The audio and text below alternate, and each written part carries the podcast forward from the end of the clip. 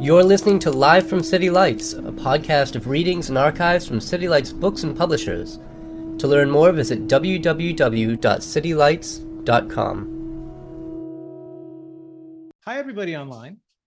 I'm Peter. I want to welcome you all to City Lights. Before we begin, as is customary, I want to acknowledge that we are beaming to you, and we are here on Ramatish Ohlone unceded territory, and we should take a moment to think about those ancestors and the way that they sort of took care of the land, and we should think about the way that we take care of the land. So releasing a City Lights title is always an auspicious occasion, always an exciting occasion, and to be able to produce a book for Mimi Tempestt is totally thrilling. So, The Delicacy of Embracing Spirals is the book. It has been receiving a lot of play lately, and rightfully so. It is really an amazing, amazing. Just look at the cover. I mean, come on, knocks you out. Great, great stuff. So with us tonight is also going to be Truong Tran, who's going to be in conversation. He's a poet, visual artist, educator, and author of 5 collections of poetry and a children's book. He's been hosted here before. He's an amazing theorist, amazing artist. To be in conversation with Mimi Tempestt, who is a multidisciplinary artist, writer, performer. Her first book, the monumental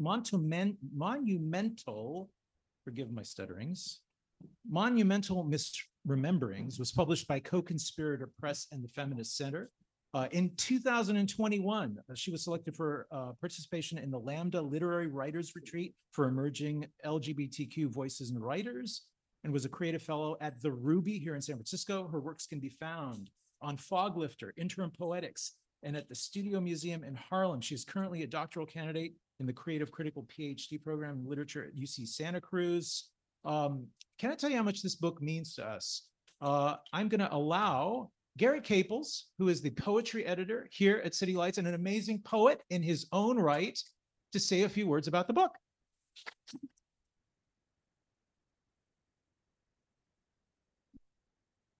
Thank you, Peter. Thank you all for coming. It really means a lot to me. This is a really special book. And I'm not going to tell you what it's about, because you will not have any doubt about what it's about when you leave this room. But sometime during lockdown, around April 2021, I had a virtual reading for a Brooklyn-based series, and I asked our colleague Josiah Lewis Alderete to read with me. And Josiah's a way better reader than me, but he had his first book out, so I was fine with the prospect of him blowing me off the stage. Jeffrey Joe's readings tend to be in threes, so I wasn't surprised to see a third name when the reading was announced, though I had no idea who this Mimi Tempestt was. To this day, I'm not sure how she ended up on the bill, though I've come to suspect it was through Josiah. In any case, being the senior poet, age-wise, I was reading third, so headlining in a structural sense. As I recall, Josiah read first and totally crushed it like I knew he was gonna, but what I wasn't prepared for was Mimi Tempestt. My memory of her was looking directly into the camera and fucking lighting it up. Jesus. It was like watching an MC, and in some sense, it was. I remember thinking, fuck. I'm not even going to describe it, because you're about to see it. But she spit fire and lyricism in a way that I had imagined was possible, but never really heard anyone achieve. Now I was scared.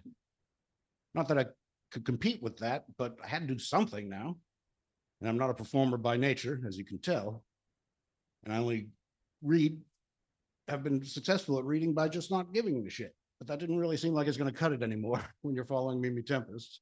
So I didn't die, but I felt lucky to get out alive. Anyway, Mimi had a new book, The Monumental Misrememberings, from Co-Conspirator Press down in LA. So I ordered it, looked around it, carried it around in my backpack, lost it, ordered another copy. When I noticed it was being reprinted, because the first run had sold out, got the new copy, found the old copy, and finally read it cover to cover. Took me about 6 months. but I hadn't misremembered. Her poems were extraordinary and she didn't even need to be in the room. I needed to try and publish her at City Lights.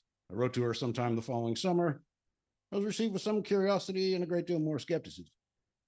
Nonetheless, I managed to get her to let me look at the manuscript once she was finished with it. That manuscript has now become The Delicacy of Embracing Spirals. You don't need me to tell you what it's about because you will know.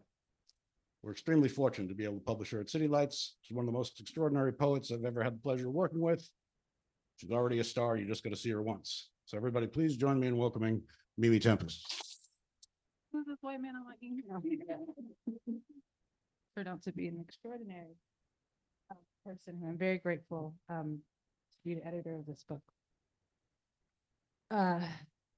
Today,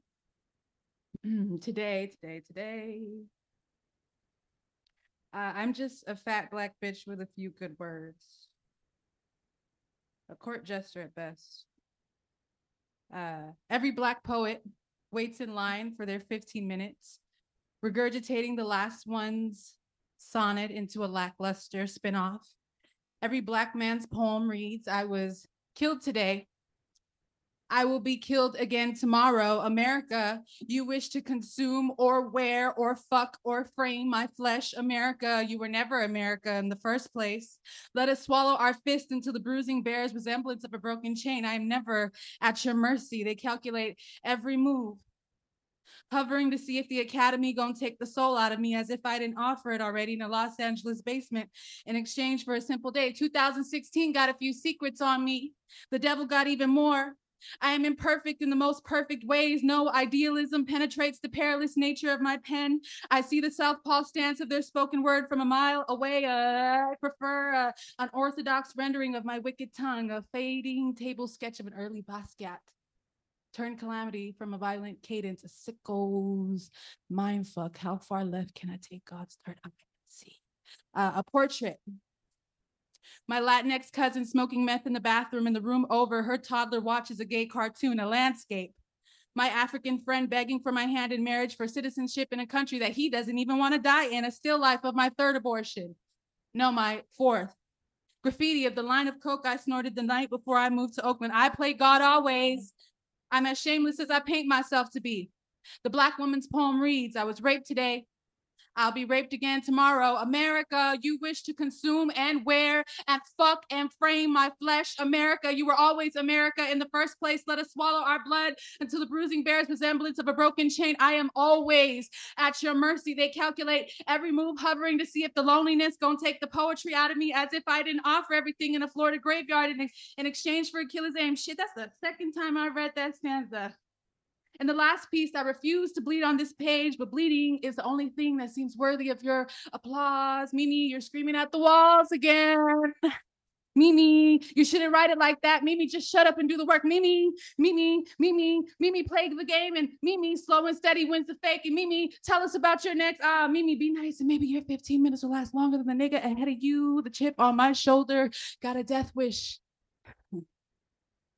The arrogance can't even hide itself.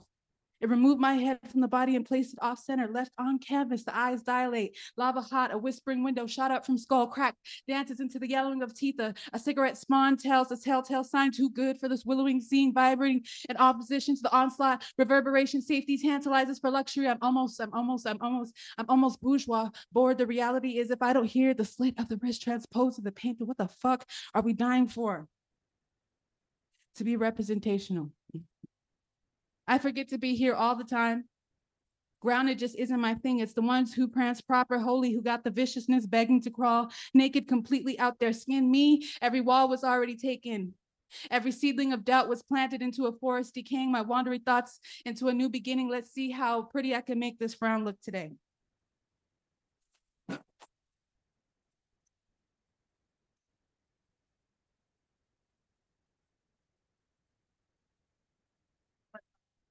I feel like stopping.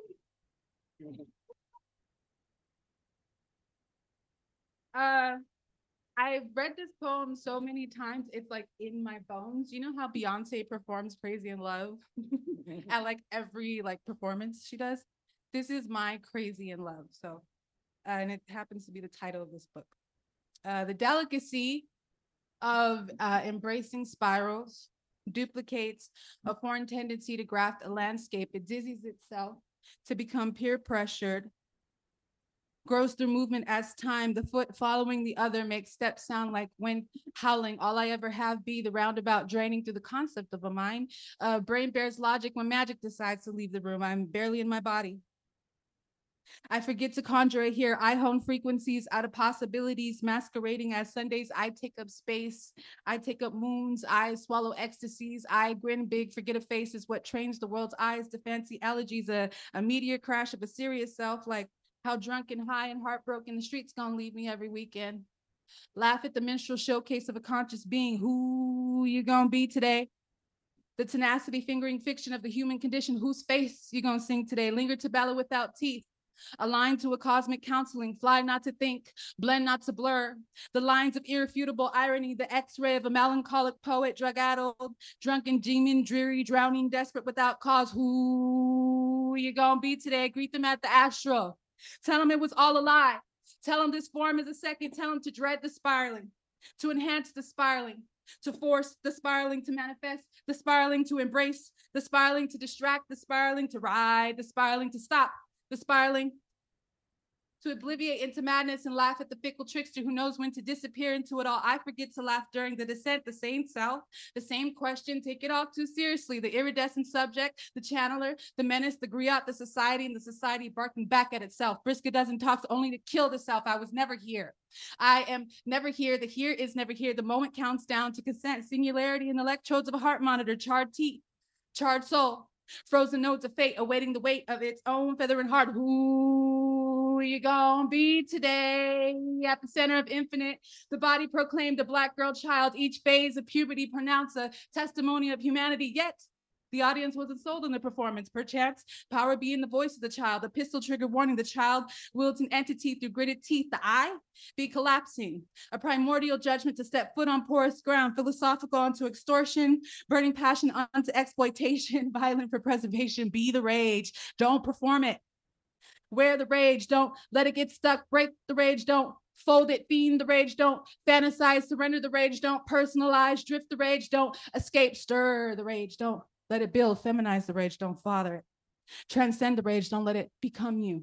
Sculpt fallacies only to tell the truth, be human always, but godless to your enemies, be an enemy and reveal your palms to none, appeal to no one, and let your greatness parade for the masses, all the forces testifying for me to spit on laps, forget that my gums have been numb for a pair of 8 weeks, I witnessed my foes erode to bloodlust, every tasteless and varying attempt to harm my spirit will make a star out of me, I never needed nor wanted it in the first place, no Machiavellian setup can humble the God behind my tongue, who you gonna be tomorrow?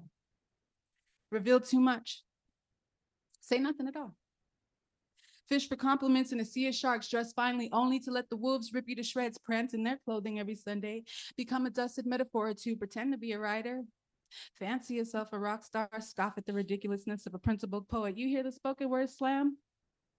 They ain't saying shit at all. Disappear into the Kia, destroy flat, gaslight the imagination, gaslight your mama, gaslight everyone at City Lights, gaslight the city. Gaslight the you that plays Heyoka on stage, gaslight the audience, gaslight your sisters, gaslight the one man without a soul who claims to be your gaslight the city again. Pretend to have a name again, pretend to have a name again, pretend to have a name again. Please do it again. Hide in the symbol of the nucleus, transcend the spiral, die fiercely only to be born again. In the margins of this third eye, a monarch butterfly exercises the feeling of you to be blossomed out of chaos. Honor the softness that craves to emanate from you. I care enough to observe the spectacle of myself. Charred innocence lingers its eyes into slumber. Camouflage youth impertinent to maturation. Flying north to eucalyptus, forget the previous iteration of a soul's territory. Aim to testify upwards at the sky.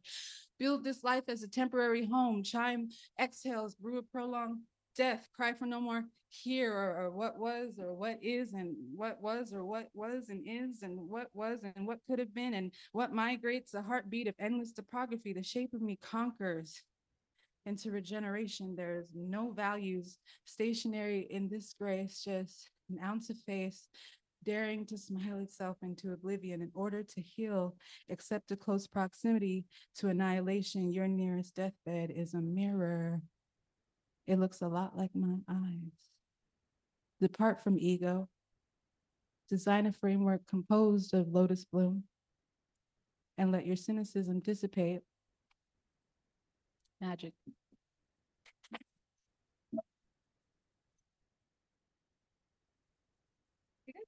Track when you like read poems, like life just kind of doesn't make sense. Someone say good. Because life doesn't make sense. I don't even know if this book makes sense. Sometimes I think I know what the hell's going on, and then I'm like, why did I write that? Rat race. The Mickey Mouse in me wants to eat your face. They beg me.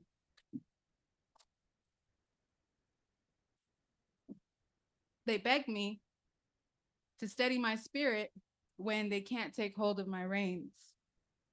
I'm still dancing for myself. Riding angles until the soul can't break no more. Passive weekends with angels sounding their horns at my bedside. Blood gut deliveries received as pastel crucifixions, lucid reveries, brain dead on Tuesdays, tugging at the wheel like we gonna run out of time. Running through the wheel like all we have is time, grave dig into my ovaries. Find a muted universe, name it lilac, excuse me, turn it red.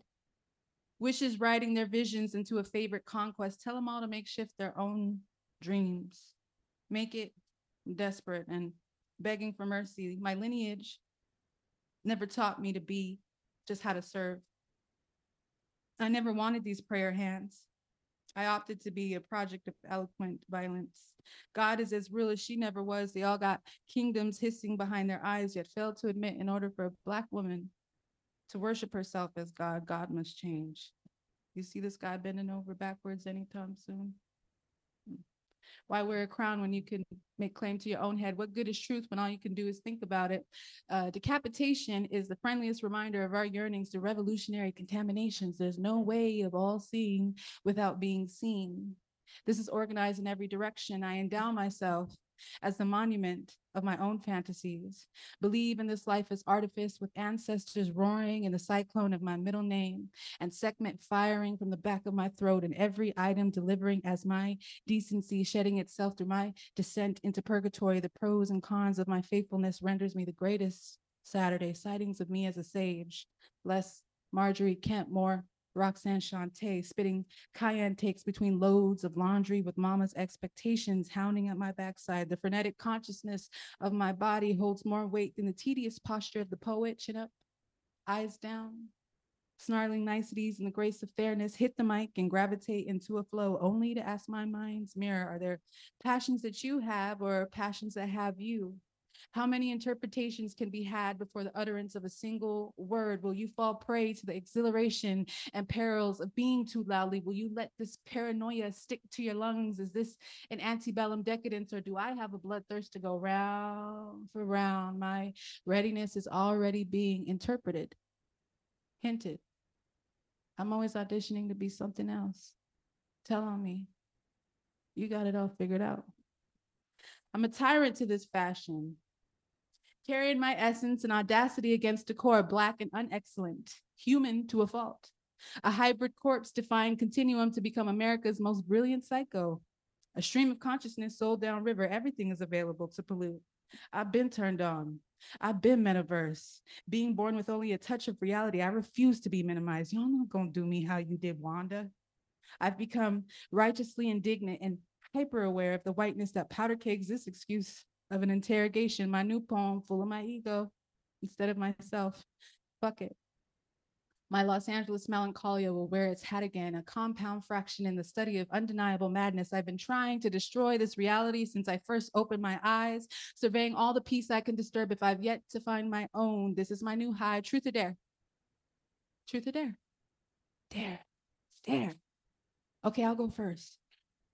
I dare you to pick up a pen and not bubble in a poem. I dare you not to sleep on any prodigious Black woman's soliloquy. I dare you to hold these words and find yourself implicated in the violent acts that serve as backdrop to the blood spilled onto these pages. I dare you to hold your applause, to pull the machete out your neck. I dare you. I dare you.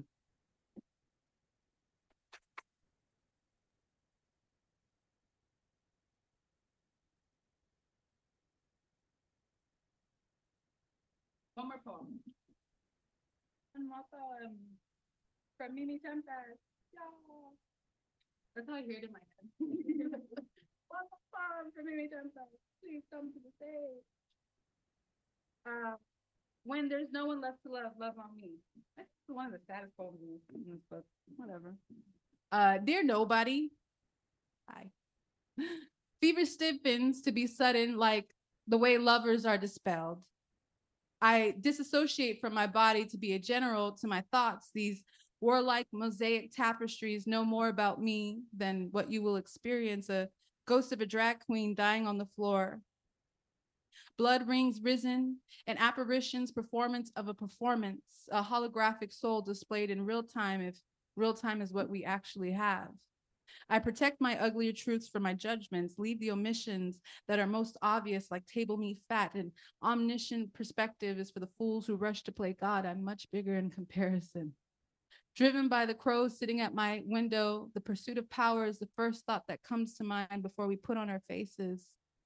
A brewing hurricane swallowing itself whole like a snake adventuring towards its own tail. Help me select the ways I will win today. Press play on my life and rewind through every standing ovation. Help me christen this plastic joy as my daily reminder. Pressure my essence. Get me to pretend to be good. Help me be reverent enough to this pen to become a master. It's comical. All the sadness that sits in me. The only difference between you and I, or you and me, is the colors of our straitjackets. I've yet to discover the ways this isolation will take pity on my heart, forecast a net of 1,000 inclinations to scream the same poem over and over. I refuse to die kindly over here or beg for sanctity. I have no love for Jesus. I reserve that obsession for myself. Here, have these problems. I dare you to hold me. I dare you to love me the way I ask you to. I dare you to revere my world. Let's get this wrong. I'm trying to find the fiercest frequency of my voice today. I study them all as they aim for my throat again. Adversity always comes wrapped in a smile, yeah? I'll fight every nigga in this mind. They think I'm shooting for glory, and the only heart I'm trying to win over is my own. I sit in the front row and the nosebleeds of all my audiences. If your ears possess the insight to see this clearly, then sure, you could be in on the joke too. I've been called to say this shit. They don't have the kill to say it themselves, stutter autonomy through a locked jaw, have the bravery to stutter it over and over and over to an eager body of wasteland prodigies trying to be somebody, nobody, I am nothing at all, during the all at once. Peeling back the layers of skin to erase the concept of a lived life, I find a mood so solid that it trembles at the mercy of a phoenix preparing for flight. The theology of me creates the scripture, a violent piece of a Black woman worshiping herself, the goal, the cunt, the reality blessed to fruition. I'll have it all. And let them drown in the deceit of my proximity. My assignment of purity gradually erodes. I'll raise hell simply if I can't have it my way. Sincerely, me.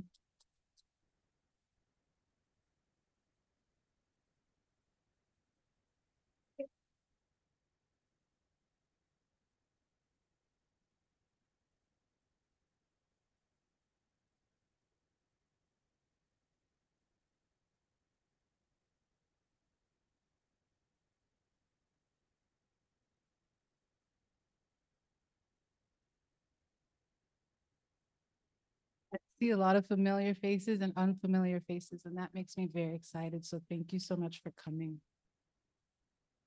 Hi. I apologize for being late. I thought for sure that this was happening at 7, and I was teaching up to the very last minute, but a $40 Uber ride, and I'm here. So it's okay. I made a promise to myself that I would never follow Mimi Tempestt, because in her own words, she says, I am going to be the baddest bitch in the room, Truong, always, and that I will slay. And so I arrived dead on arrival, and I'm grateful that I didn't have to follow my poetry with yours, so thank you for that.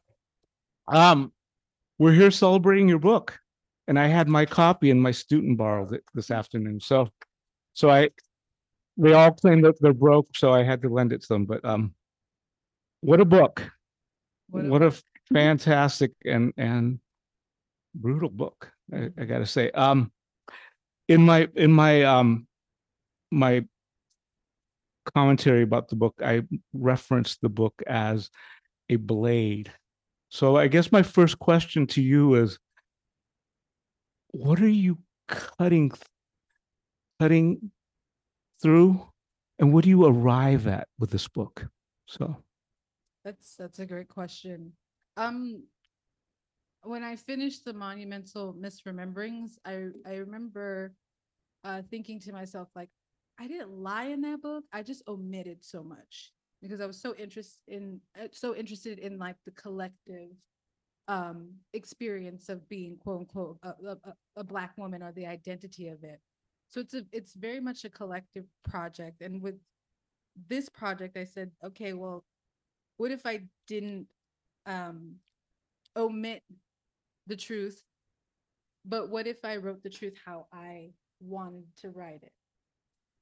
So a lot of this project is cutting through the bullshit by creating more bullshit, but the type of bullshit that makes me feel safe as a person and as a writer. It's like the gun and the flower.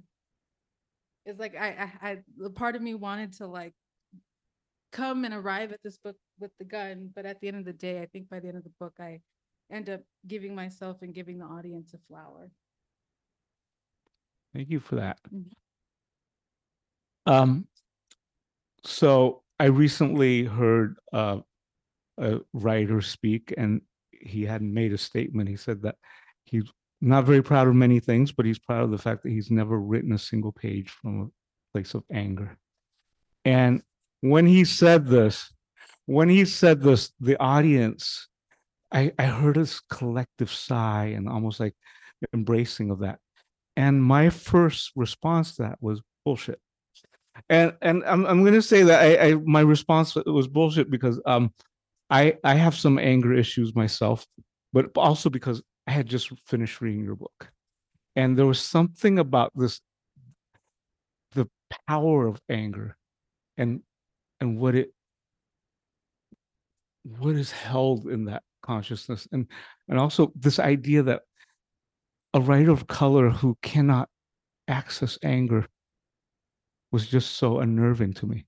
So I guess I want to ask you, what is the role of anger in your book? That's a great question. I mean, the first question I have in response to that first statement is, who is the audience in that room? I'm pretty sure we could get the context of who was in that room, because no room of people full of color would ever be like, yeah. Like, okay. So that there's that context, but also you and I have had a lot of, this is like the first time Truong and I are speaking publicly. It's very interesting. We speak very privately all the time. But I think you created a term that really helps me with my own anger and my poetry and just my own anger in life. And that's through our conversations about Wanda Coleman. And the word that Truong came up with, and I'm going to run with it, is righteous indignation. So my first response is, what poet of color in this country isn't angry?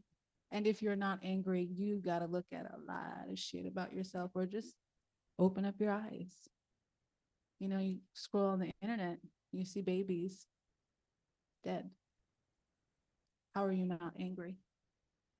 So anger is to be owned, and it's to be, for me personally, constructively used.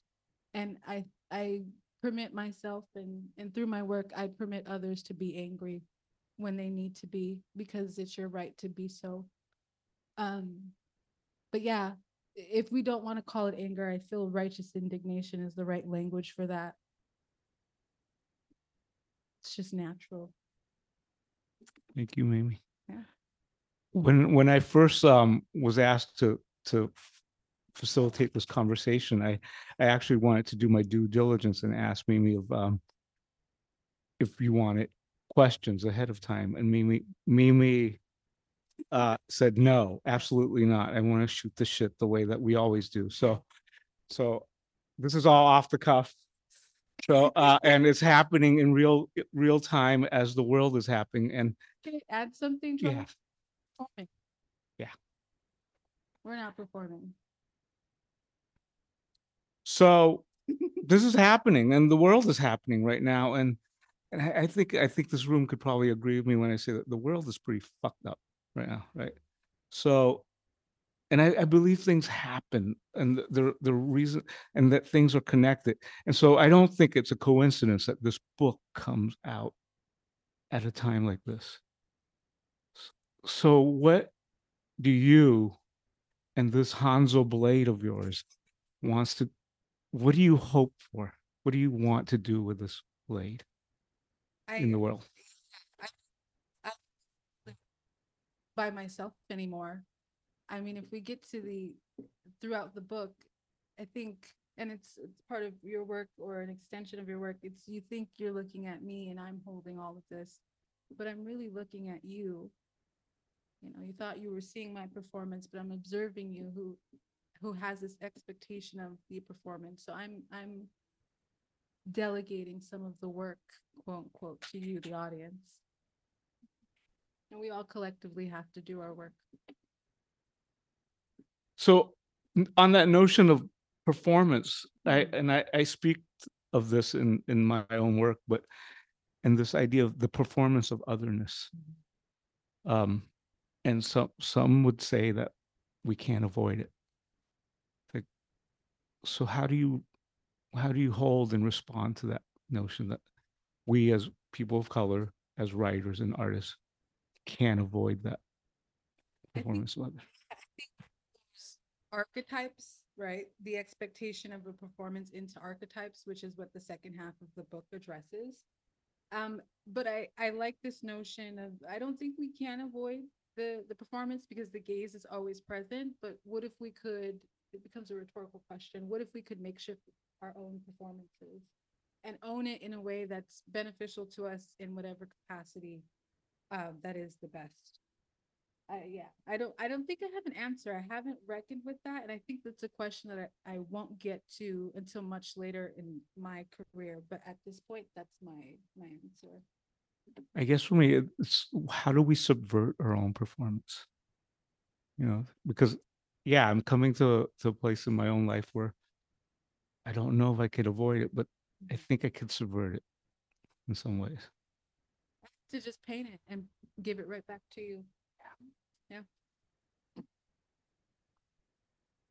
All right. Yeah.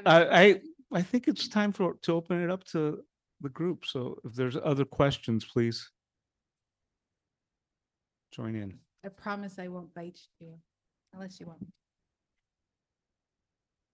We actually have a question. Oh, wow. From the poems are so strong.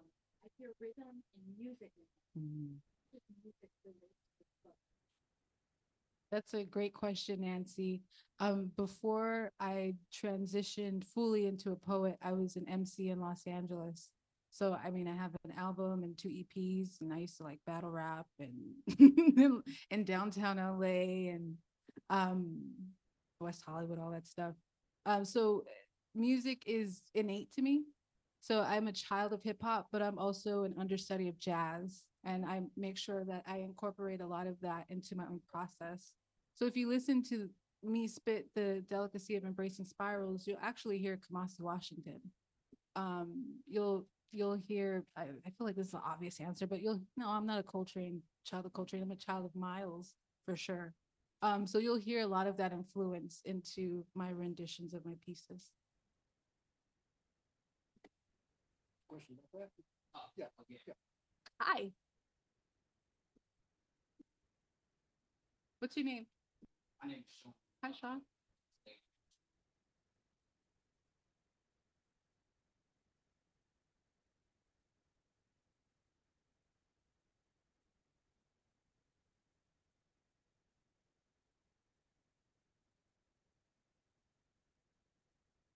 I mean, I feel like the words are fighting me. No, but it's very interesting. I work in very concentrated, short periods of time. People are like, Mimi, how do you do all these things in a day? I don't do it all day. I honor when it comes to me. So I often find that when words come to me, it's in whispers. And it'll be like 4 o'clock in the morning, 3 o'clock in the morning. So what I do is, instead of trying to force an entire piece, I just write the 3 lines that keep repeating to me in my phone. And then 3 months later, 6 months later, the piece will just come to me. So I honor when it wants to come as it's coming, and then I let it go. It's like a practice in detachment. Yeah. So,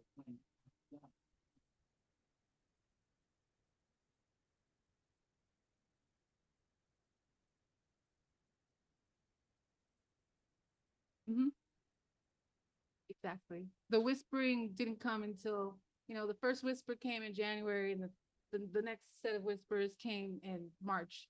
And I go, oh, that was the same poem. Put it together. Yeah. Great question.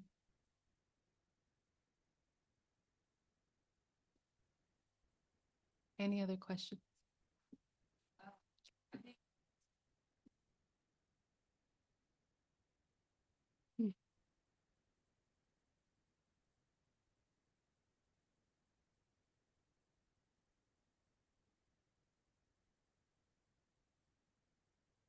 It's a great question. So if you look at the beginning of the book, it starts with a quote by Wanda Coleman, and it talks about the boxer Sonny Liston. And I think the quote is, even if you're acknowledged, quote unquote, the champ, you know, you'll be misunderstood and you'll walk off into oblivion with no real accolades. And if you know anything about the story of Sonny Liston, he proved that he was the boxing champ of the world, but because he was disliked and misunderstood, and he, you know, he was like he came out of the prison system, so a lot of people didn't like his image. And I think Sonny Liston, or the framing of Sonny Liston alongside Wanda Coleman, kind of put in position for me, even if I tell, quote unquote, my truth, and I may be misunderstood, that's okay, because I understand myself, and there's power in that. So even if my story is absurd or ridiculous or just too vulnerable, people are like, I can't hold this, is too much. It doesn't matter, because I understood the intention behind that, and I hold that power, no matter what the audience interpretation of the work is. So it's more of a practice for me. Mimi, can you talk a little bit about your relationship to Wanda Coleman and her work?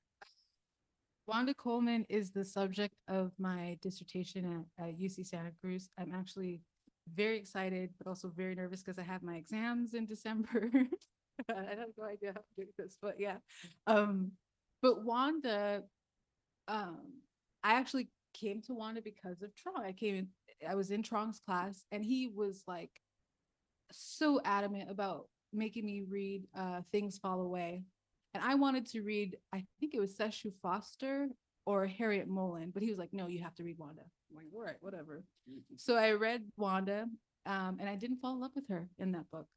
But over time, I had like these really weird supernatural experiences throughout my life where she just kept on pushing herself on me.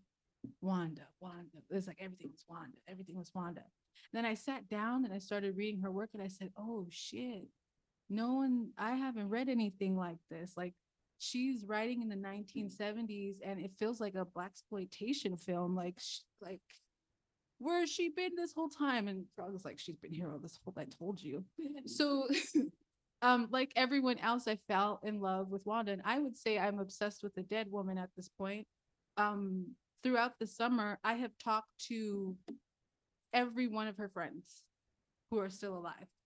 And I'm in conversation right now with Terrence Hayes, who's been super, super helpful in the development of my dissertation and my project. And she is, when I say I'm a daughter of California, I'm really saying I'm a daughter of Wanda, or I'm a daughter of the West Coast, because Wanda is the queen of the West Coast. She put the West Coast, and other writers have, but for me, she's put the West Coast on the map as a literary consciousness, especially at the end of the 20th century. That's a great question. I think she passed a torch to you as the baddest bitch in the room. Yes.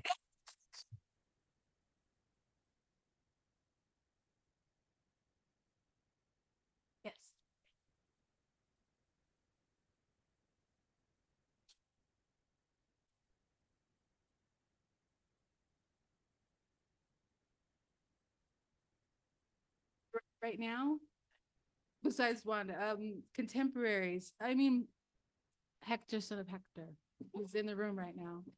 Truong Tran, Soledad Con Carne, Lourdes Figueroa.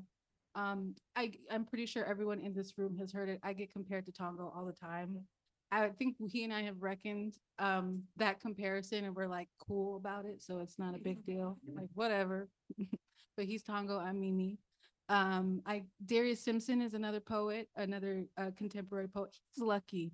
I was in his workshop class when we were at Mills, just FYI. I'm telling a joke, I promise you. What else? Darius Simpson, Truong Tran, Lily Jackson, who is a playwright and who is deeply influential and inspirational for me. Muriel Lang. I'm pretty sure there's a lot of other people who would say, oh, your work is similar or in conversation with, but I'm kind of selfish. I like to be in my own lane. So I'm only in conversation with myself. Yeah, hi.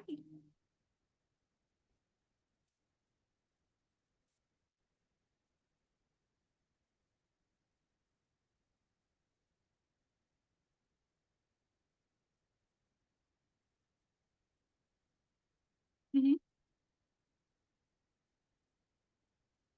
Mm-hmm.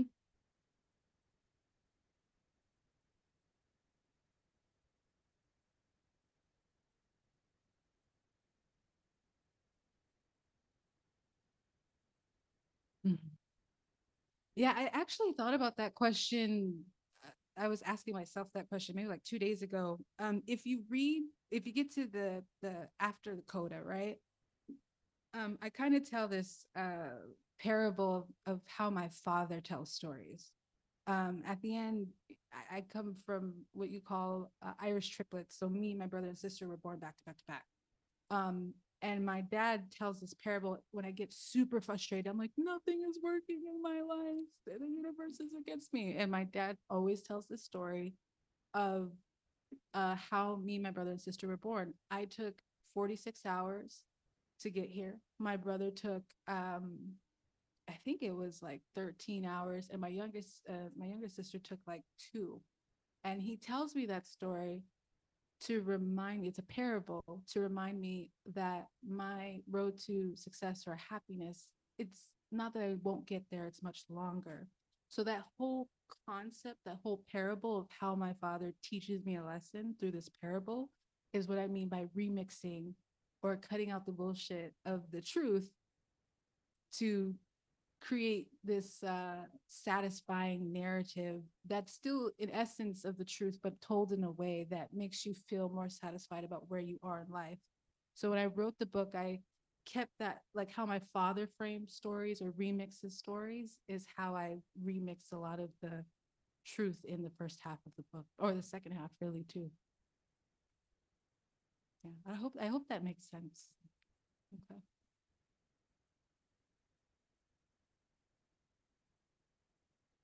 Yeah. Hi, Joyce.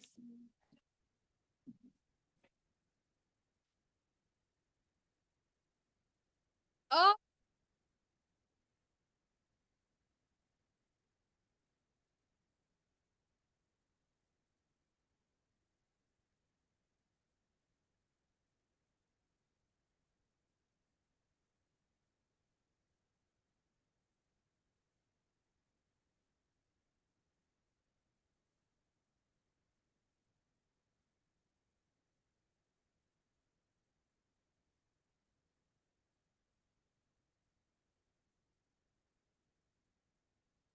I mean, good luck.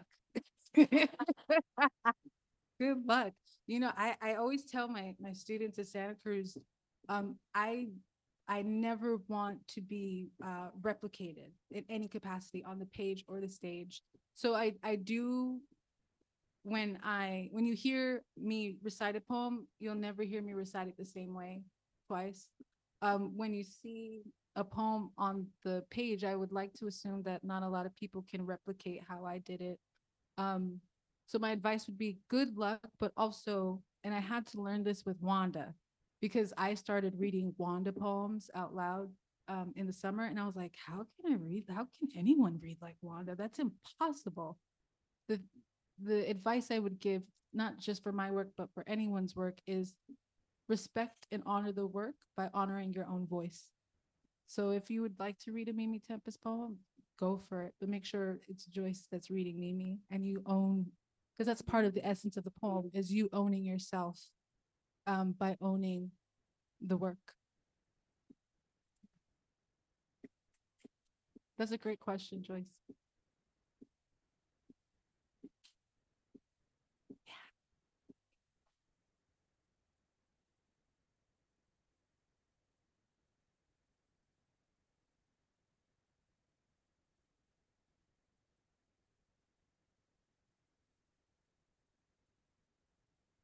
Like I spent most of my time crying on the phone with Truong. It's a joke, but it's not.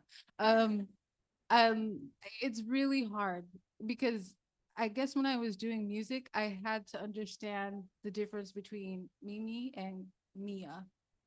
So outside of being and performing in front of people so frequently, I have to remember that I keep a lot of myself to myself. So I spend a lot of time in very quiet, meditative spaces. Like just right now, I probably, like, this is a lot for me. It doesn't seem like a lot, but it's a lot. It requires a lot of my energy. So I spend most of my time in very quiet, like dark spaces, just meditating. So when it's time for me to go into the light, I have all the energy that I have. But I wasn't always good at being able to, honor the difference. Can I just also add that all of that is true, but this is all you too. Yes. It is you. As I remember the very first time you walked into my class, and I think you kind of chin checked me on that very first day as your teacher. Like you looked me up and down, and you like making sure that I was worthy to be at the teacher in that moment. So I was like, that's Mimi Tempestt. That's yeah. And you know, saying that it is all of me. It is. And I think that's why the second half of the book is so interesting for me. I was very nervous about publishing that part of the book, because I don't think any version of anyone is true. I was just talking to my students yesterday about Jung and archetypes and the shadow. We did a writing exercise. And I think a lot of people wear masks and are unaware of the masks that they're wearing. But I think once you get an understanding of all the masks that you wear in whatever setting that you're in, you know, the fluidity of how to move becomes a lot more beautiful and empowering. But yeah, I did walk into Truong's class with the attitude. I had a shaved head, and I had like this T-shirt. And it was like all cut up on the side, and I had earrings and like a chain. It was cute, but like yes, I have a lot of Aquarian energy, and I'm anti-authority. I gotta know who's that and what do they want to teach me, and Do I know that already? If so, cool. If not, then cool too. So we were about to box. And then he fed me and I fell in love with him. So it worked out. I'm a Taurus too. Yeah, that's my son. Yeah. Hi.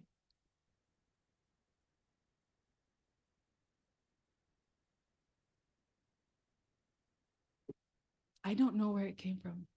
I honestly, I was listening to Change of the Guard by Kamasi Washington, and maybe the first 2 pages, I wrote that poem in 3 days, and I haven't changed much of it. It just came like that. But I listened to Change of the Guard by Kamasi Washington, and it just came.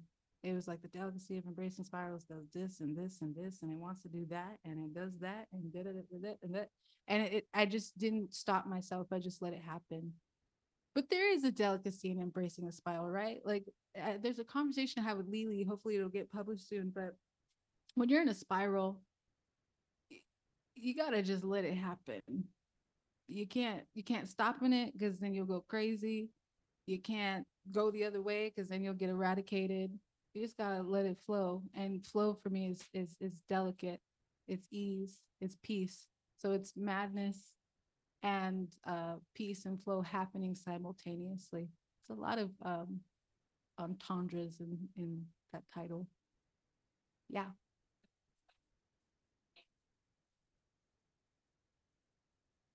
Truong's book, Book of the Other. Mm-hmm. That's an angry ass book. In a good way, it's righteous indignation. Yeah, so.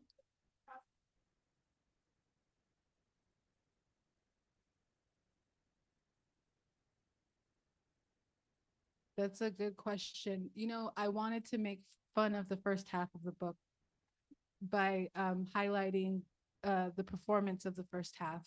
So I took it all the way to the extreme and created a play, which is for me, the ultimate performance. I will say this, for Heyoka's character, because that's how the play opens, I did a ranking of like all the best comedians like ever. And I realized that the 2 best comedians that ever existed, I don't know. For me, it was between Richard Pryor, Dave Chappelle, and George Carlin. And so there's too many comedians to push into one archetype. So I studied for an entire summer stand-up comedy. And I came to the conclusion that Dave Chappelle and George Carlin were the 2 best comedians of all time. So through studying those 2 comedians, I came up with Heyoka. And Heyoka's an ass. Like Heyoka's my brother. You know, I'd spent a lot of time just talking with my brother, watching comedy. And I wanted to make fun of comedians or save comedy, really, because comedy needs to be saved right now. We're not going to get into that. I wanted to make fun of poets. I wanted to make fun of myself. I wanted to laugh at the performance of the performance, because sometimes people, when they write books, don't realize that they're performing. So the second half of the book is really a retaliation from the first act of the book.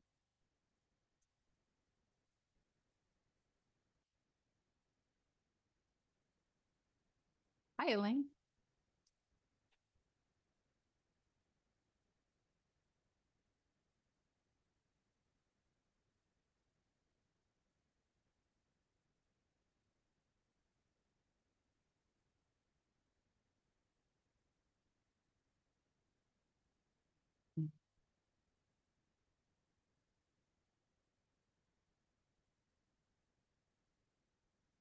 Mm.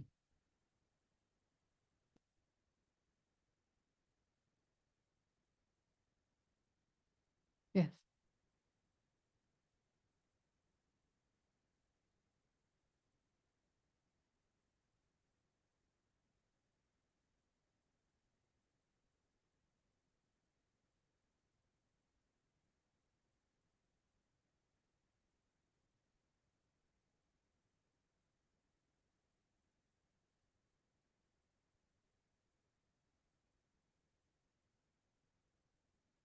Thank you for that observation. I think it's, there's two things happening. There's the understanding of the performance, right? And then there's the intimacy of the book and remixing the truth how I saw fit. And then there's like the Sonny Liston quote of being understood and misunderstood. For me, there was just this moment of just leaving it on the page. Like, what if you had nothing left? So if you just gave yourself freely to a project, you know? And I talk about performance a lot because people are gonna interpret it as a performance, that, especially as a Black woman, right?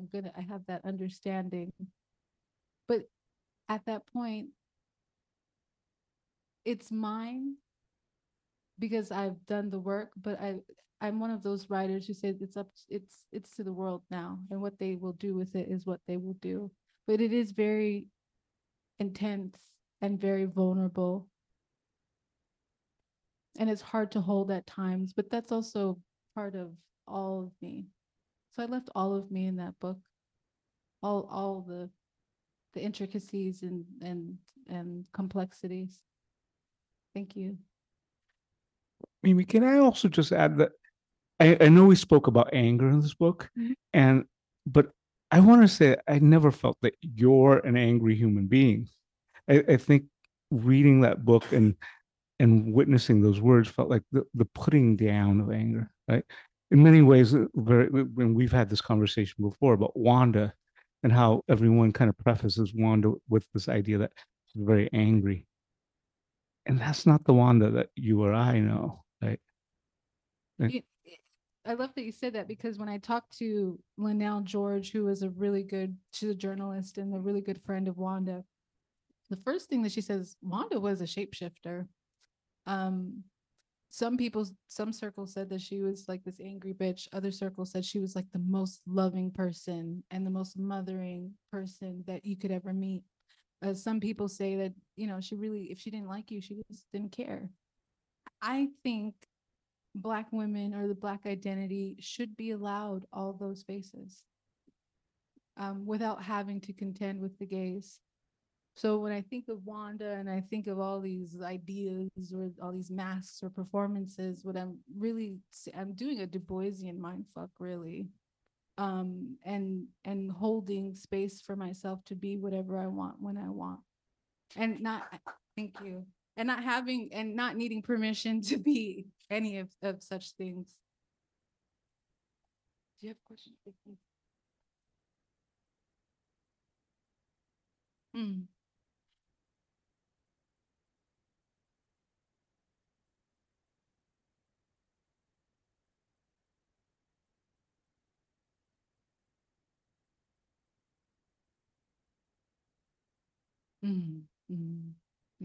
Yeah, I can be a Barbie doll when I want to, and I could turn into a cold bitch when I want to too, and that's okay.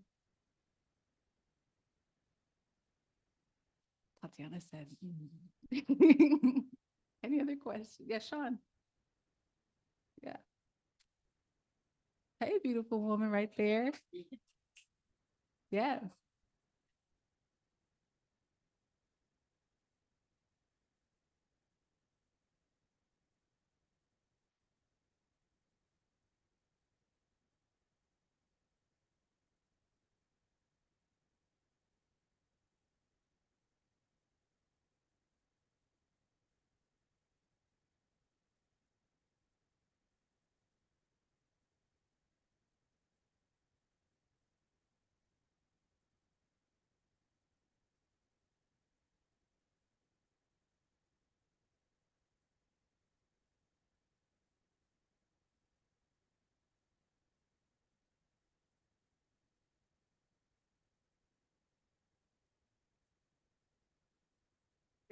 Thank you for that. It goes back to, I'm not the only one that has to hold this, you know, whatever capacity the poem takes.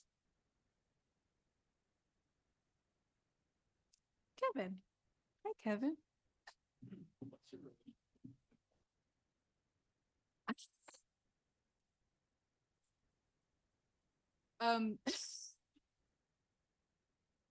I mean, if we're talking like the last, what was that comic book? What was the name? Watchmen. If we ever talk about the last, like Watchmen, oh my God! But who's the actor's name? Oh.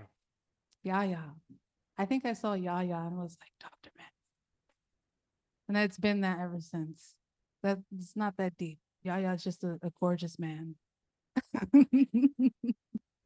naked, gorgeous. Yeah, right, but. Any other questions? Well, you said we were in the living room. So. Any other questions? Most definitely.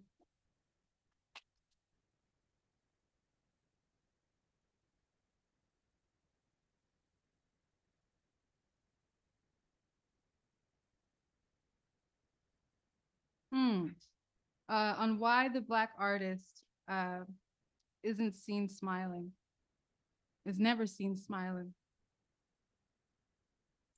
To those unborn who dare to pick up the pen, when you open your history books, look back on this year, ask where all our teeth went, our answer is simple. It's not because love wasn't caressed into the seams in this current nightmare life silhouette. It's not because we failed to wake up every morning without you on our minds. It's not because we lived in hell in a year exposed 400 years of a failed human experiment. It's not because we didn't stitch every word to fulfill your prophecy. It's not because every word stitched prior didn't help us walk in our own. It's not because we weren't envisioned to inherit the heaven that is already ordained with you. Our answer is simple. It's because our teeth were never here to begin with. Every utterance of this poem is a prayer in your name. Every prayer in your name is a possibility to fulfill a future that always existed through the alchemy of our designated tongues. Our prayer is simple. May there be less dead leaves withering during your fall. May your mind and body know rest. May wisdom reverberate from your lungs like air. May the words sing in your ears like honey. May you create and fulfill your own glory. May the streets you walk be clear and fully paved. May you make love and know it as the world's only gold. May each stanza bear themselves naked to you. May the chatter of their false ideations be heard as lull. May you try and fail and try again to succeed. May you succeed only on your terms. May your pen write in the same cadence of your heart. May mother be behind your tongue always, and may your heart fill with no bounds. May the universe announce itself in your presence. May joy always whisper jewels from over your shoulder. May death be kinder to you than she was to us. May your life experience no limits or frames or cages. May your lessons be learned hard and fast. May you forgive our mistakes and misunderstandings. May you pass your inheritance to the next generation. May time be your companion, not your cosmic overseer. And may every Black body not be a dead man's sonnet. And may every tear shed on a Black woman's cheek not be understood, only as soliloquy. And may the laughter of a Black child be heard as grace in haiku. And when your words find refuge on the page, write like the gods are the only ones reading your soul. Write as if you are revealing yourself as God too. Our prayer is simple, and you, brilliant one, were always the answer. Thank you.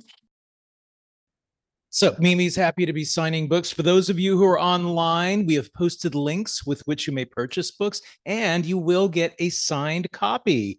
Thank you, everybody. Thanks for listening to Live from City Lights, a podcast from City Lights Bookstore and Publishers. Our theme music was provided by Axolotl. All City Lights events are free. To see upcoming events at City Lights Bookstore in San Francisco, check out www.citylights.com/events.